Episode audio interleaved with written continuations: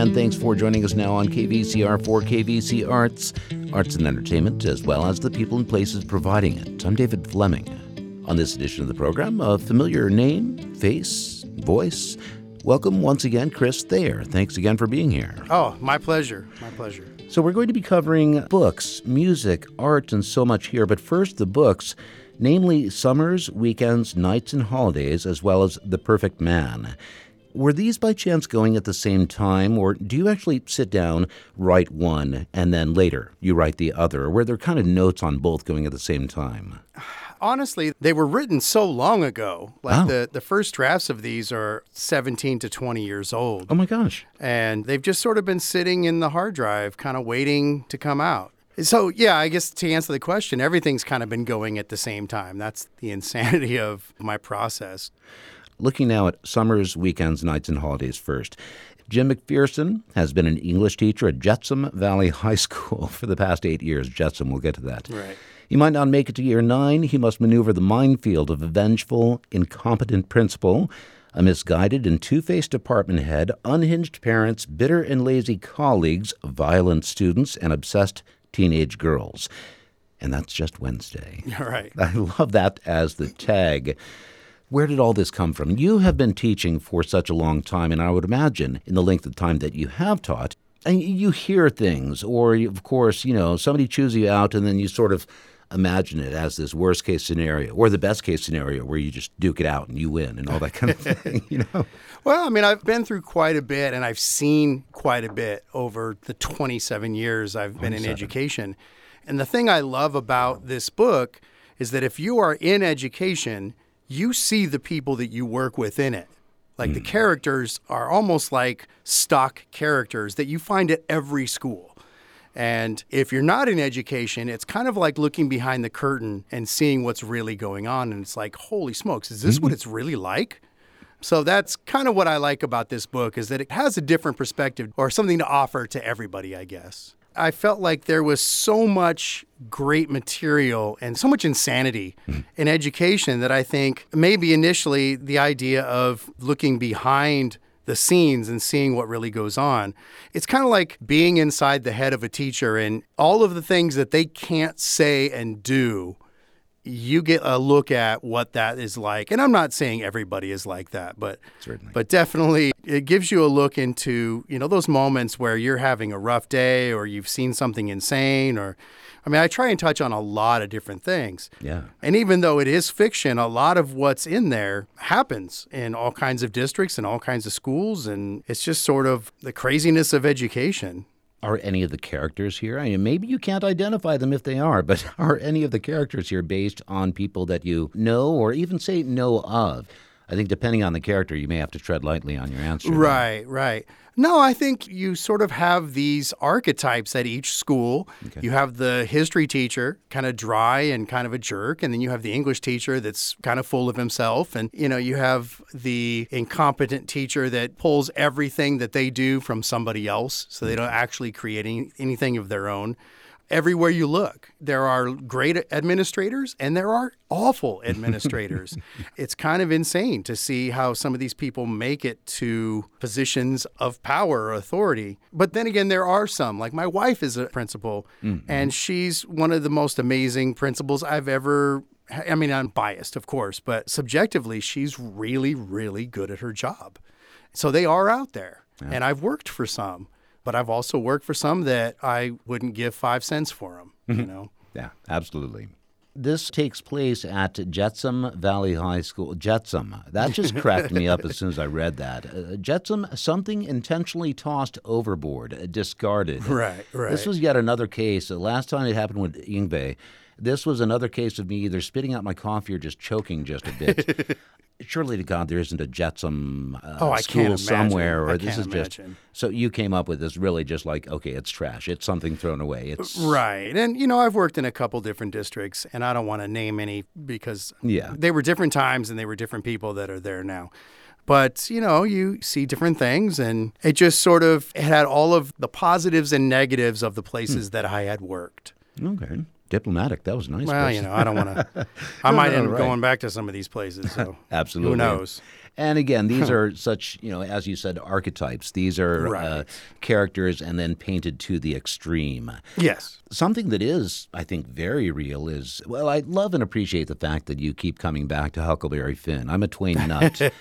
and while I may get in trouble on this one, while Huckleberry Finn is inferior to Tom Sawyer as a story, it's so often used because there are many, many teachable items in it. Sure. Now, I've lost track of the various subjects you've taught over the years. Did you ever unleash Huck Finn in the many dialects on your students? Oh, yes, absolutely. Absolutely. And I'm sure I made some really misguided decisions as a Caucasian male teacher in my early years, but you know, it was a different time. I've been doing this for the better part of three decades, and that's part of being a good teacher is growing and learning how to better reach your students. And the books that I used to teach in one district that was predominantly white, hmm. I would not teach in the other district, which is predominantly not white. Hmm. So I think the curriculum that you use, you have to really look at your students and what they need. Now, it's not a mystery. I, for many years now, I've been in the San Bernardino City Unified, and I try to find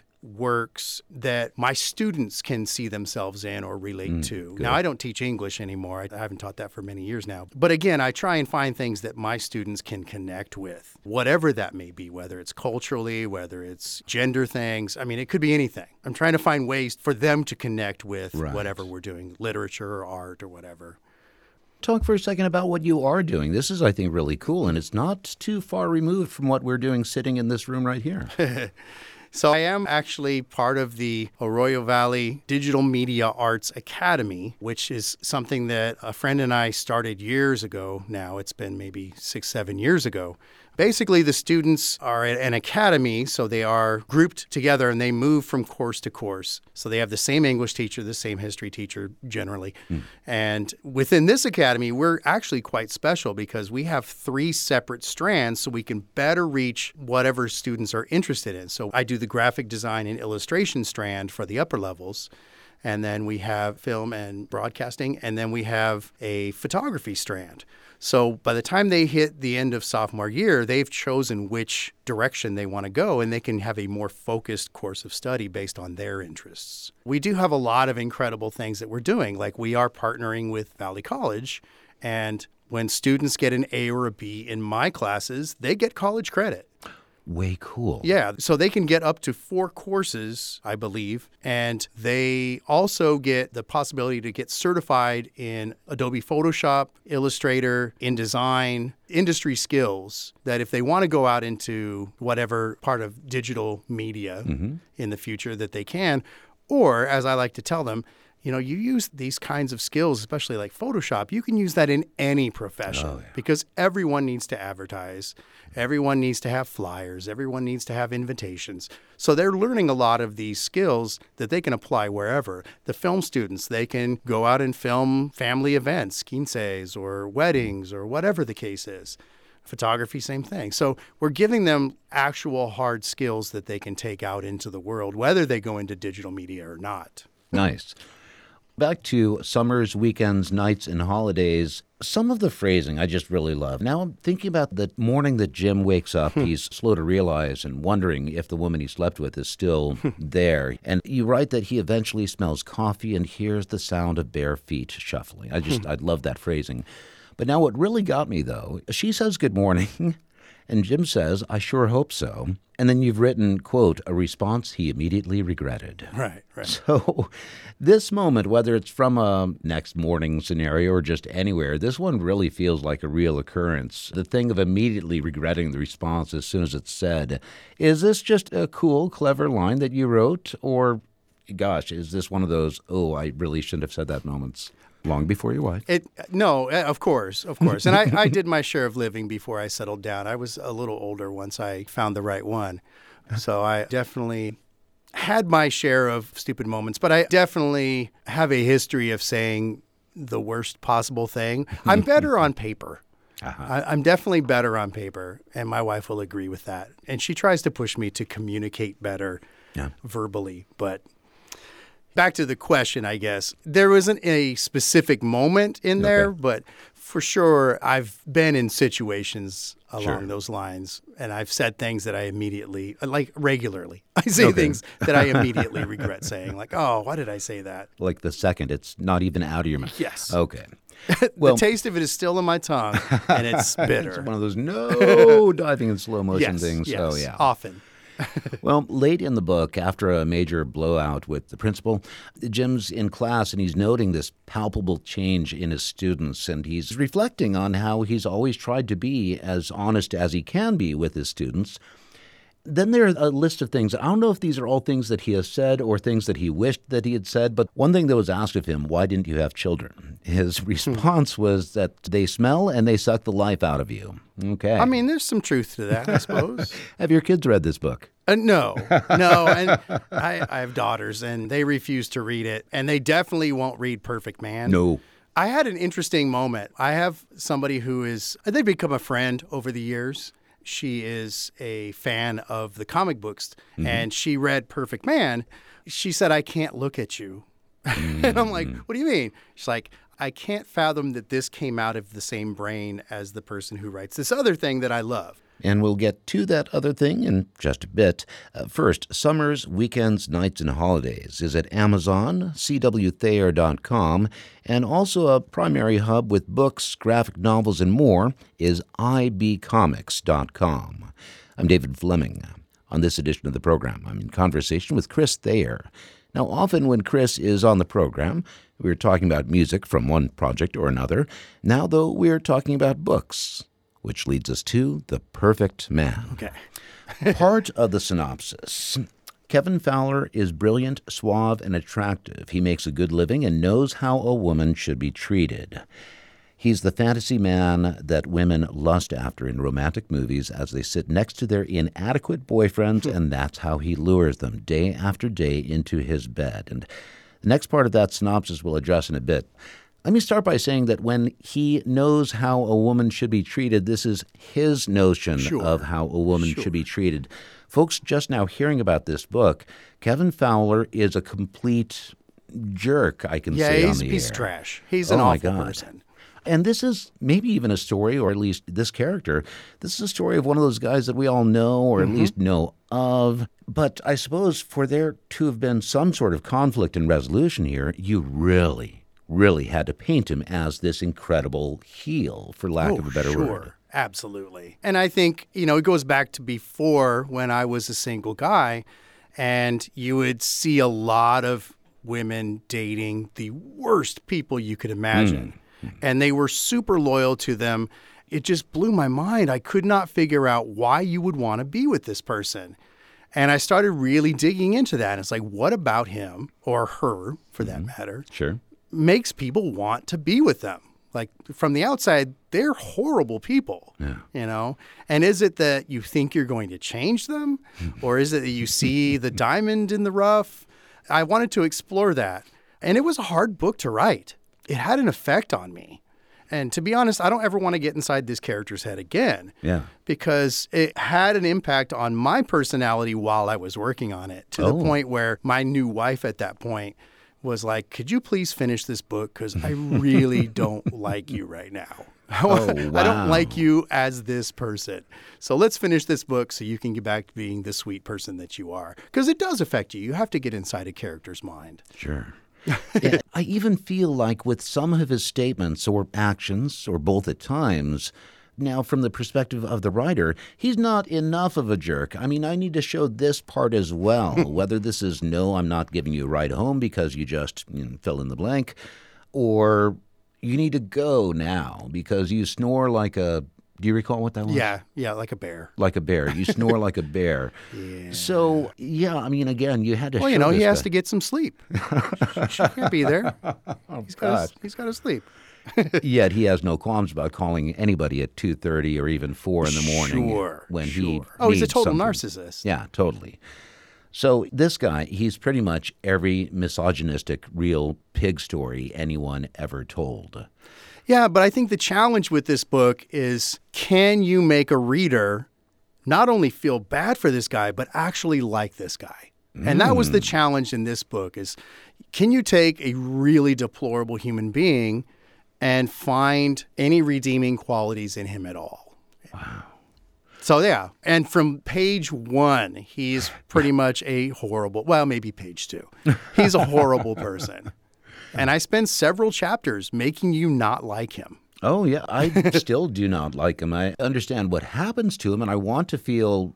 In a way, I want to feel sorry because I'm, you know, I don't know. I guess we're just hoping for a pleasant ending Sure, there or something. sure. But much like my question with regard to summers, weekends, nights, and holidays, like any of these experiences, your own, even amplified, any of Kevin Fowler's actions or statements something that, say, you heard from somebody else? All these stories, they often start off with, my friend's cousin knew this guy whose brother saw this, you know, kind of thing. Sure.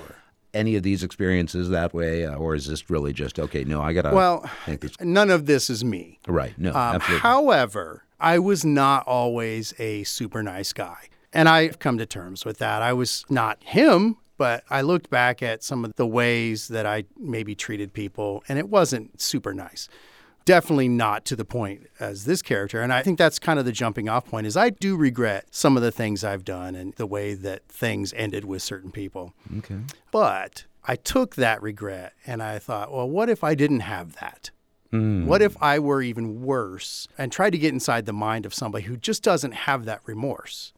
You know? And, and it's told from his perspective. So you- Sure. as you're reading, you are in his yes. his mind, and you're seeing, okay, the chick's walking this way, and I'm going to impress the girl by just opening the door for the other. sure. His whole plotting, everything is there. Yeah, and I never had this guy's game. I was never No, as smooth no. as this guy. I'm awkward and lame, and Yeah, and yeah. uh, it, I mean, I think it's you. probably I mean, dangerous to have this kind of game, and you know maybe It that's. Absolute power corrupting. I don't know, Wow. uh, but yeah, he's not a nice person, especially as we begin the book. I'll say the first third or so is just how much of a jerk and various actions and Yes. statements that he makes. Then we've got he meets somebody, and then there's more of a resolution. But let's put it this way describe without going into really what exactly happens to him and how it all turns out. But what is it in this book that changes this guy? What's going on that makes you even want to, oh, possibly feel sorry? I think the whole idea is how can the ultimate ladies' man give up that lifestyle? Like, what would cause him to change, if anything? And my idea was, you know, he got this way somehow. Hmm. And I like to think that he wasn't always like this, that things happened that made him this way. And I think the big question is could he give up who he's become for the one that got away? Okay. you know and that's kind of the idea behind this whole story is everybody's got that one and could you give up wherever you are for that one Gotcha. Okay. And again, I believe the best route for this one is at ibcomics.com. it's at amazon as well and they are both on kindle Ah, okay. i'm currently working on the audiobooks for them so they should be on audible hopefully very soon Are you voicing those? I am. you- I am. Cool. One of the things that drives me insane is you buy an audiobook by an author, Mm-hmm. and generally they're pretty terrible. They're kind of the worst because most writers aren't readers. Right. They're not know what you're saying. speakers, they're not performers. Whereas I think I've been performing all of my life and I have an acting degree. And so I figure I'm a little more qualified than the average writer is. I'm probably more qualified to read it than I am to write it. But, um, but I, I really want to make sure I get it across and I get it right so that it's interesting and it's fun and that you're in the moment. and You can feel where the character is. Do you have any others in the works coming out soon? Absolutely. I have several novels in the works, uh, some that I've been holding on to for a while, some that are fairly new. Another one that has sort of been in the queue that's hopefully going to be out before Christmas. It's called Forever May Not Be Long Enough. Oh, The title is borrowed from a song from the band Live. Okay, and yeah. it's basically you have a very happy couple. They just recently got married within the last couple years. And he leaves for work and dies. Sorry, spoiler. It's it's uh, it's the first chapter. So you're not losing anything. But when you die in this world, you become basically death. You have to choose the next person to die to move on. And then there comes all of the moral issues with that. It's quite a quandary. Like, how do I choose somebody? If I choose, let's say, a pedophile or a murderer, okay. they're going to be the next person to choose somebody. So by killing Oh my gosh. a child murderer or something, now I've killed another child because likely they're going to choose a child. the twixt there is that then that person Yes. they're making the decision, and so this is that evil twisted mind as well. Absolutely. Absolutely. How yeah, and then there's this- the the question is like, do I choose my wife, who I love more than anything, oh. and end her life prematurely, which Oh. Is she would- completely unfair. Yeah. And then she has to be in this position to choose. And what possible things could she have done in her life? wow. And are you being selfish for doing that? And at the same time, she's suffering because you're not there. She's lost you. So is it mercy to choose her? So, yeah, there's a lot of big questions in that. And it's a bit of a mystery. It's got a lot of supernatural elements. It kind of is a theme that runs through almost everything that I've written, especially when you get into the graphic novels. Mm. The idea that the afterlife or what's beyond us is never quite what we think it is. And I love mixing or twisting of existing dogma and existing beliefs. Yeah. It really fascinates me. Where did this come from for you? I mean, is this Not a gosh? clue. You saw some? Not, Have no idea. this I mean, Twilight I was Zone made you think of that? I was nothing? raised going every once in a while to the Baptist church for Sunday school, but it wasn't a regular thing. It would just, you know, every once in a while, yeah, you should send the kid to church, you know. so, yeah, I don't know. I am quite fascinated. I'm just trying to bring a new perspective Mm-hmm. to that idea. And again, you said that you hope that this one will be out by Christmas. That's the plan. hopefully. It's pretty much done. I've edited. I'm going to send it off to my proofer and get a final cleanup on it, and then it's Okay. it's heading to the shelves. Knock on wood. Yeah. Uh, this it sounds so cool. Wow. Oh, it's a powerful story. And I have had a few people read it. And it's probably the thing I'm most proud of as far as novels go because it hits you differently depending on where you are in your life. Like if you're in your 20s, it hits you differently than if you're in your 70s. Gotcha.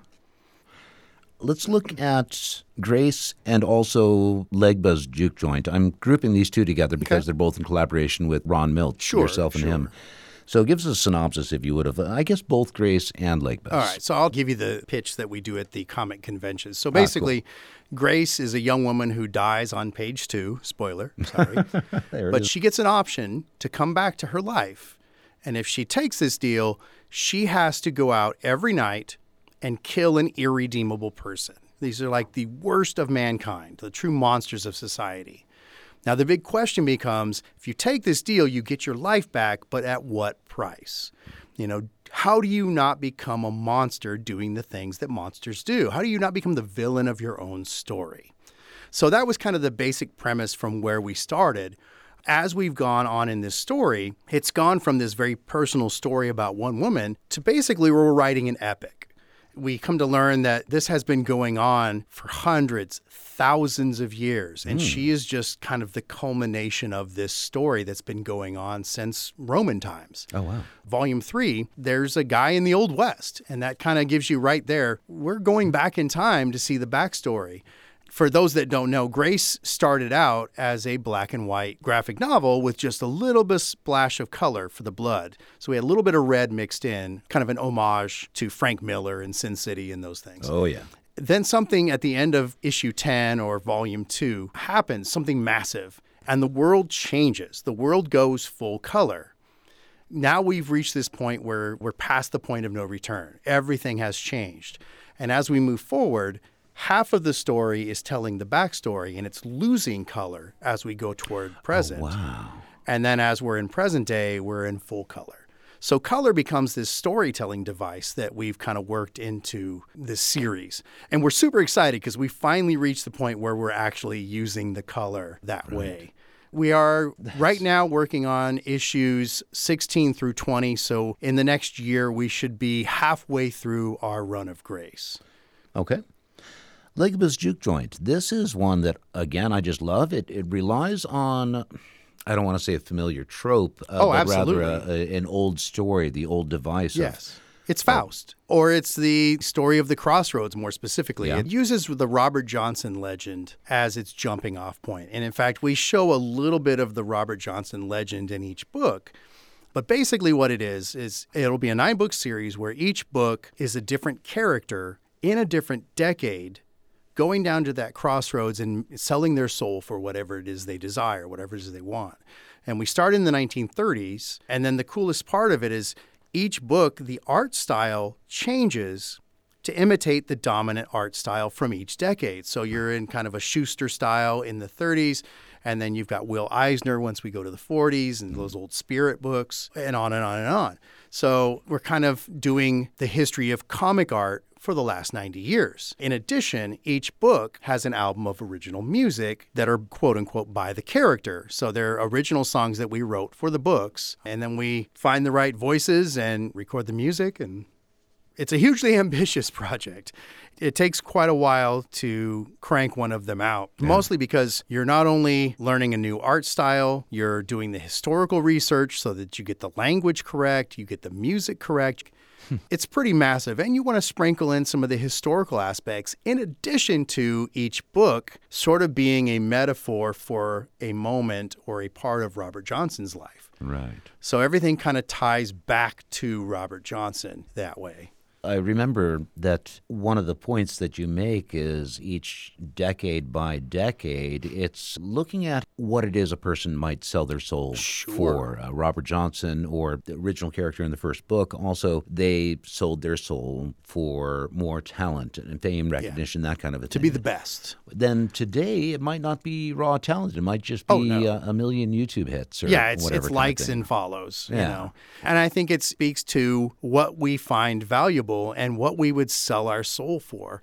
The idea of selling your soul is a bit of a metaphor, you know, mm-hmm. by spending my time working on graphic novels or going out to gigs or traveling to New York or Seattle or wherever to do conventions. In a sense, I'm selling my soul. I'm selling something. Okay. I'm giving up something to go do those things, whether it's being at home, whether it's, you know, getting some sleep, whatever yeah. it is. We make a decision and we follow those things you know, if you work 10 hours a day, you're missing out on whatever it is you could be doing that might be your passion. We sell a bit of ourselves for whatever we do. There's always a give and take. I think that's what resonates with me for this book is that what are you willing to give up to get what you want? And okay. that's tough. Yeah. Forever may not be long enough. Again, hopefully out by Christmas. The others we mentioned Summers, Weekends, Nights, and Holidays, The Perfect Man, as well as the graphic novels Grace and Legba's Juke Joint, all at ibcomics.com. Ron Miltz, by the way, is currently the prime writer for Grace. Much more at ibcomics.com as well, and more with Chris on the next KVC Arts, talking about his music. Many, many projects there. Thanks again to Chris Thayer and here at KVCR, thanks to Lillian Vasquez, Rick Dulock, and Shireen Awad. Find many past KVC Arts programs via podcast through iTunes, NPR One, Spotify, and Google Play. And most past shows are at kvcrnews.org slash arts. Music beds and themes heard on KVC Arts, composed and performed by Sean Longstreet, so thanks to Sean as well. I'm David Fleming. Thanks especially to you for listening and for your support.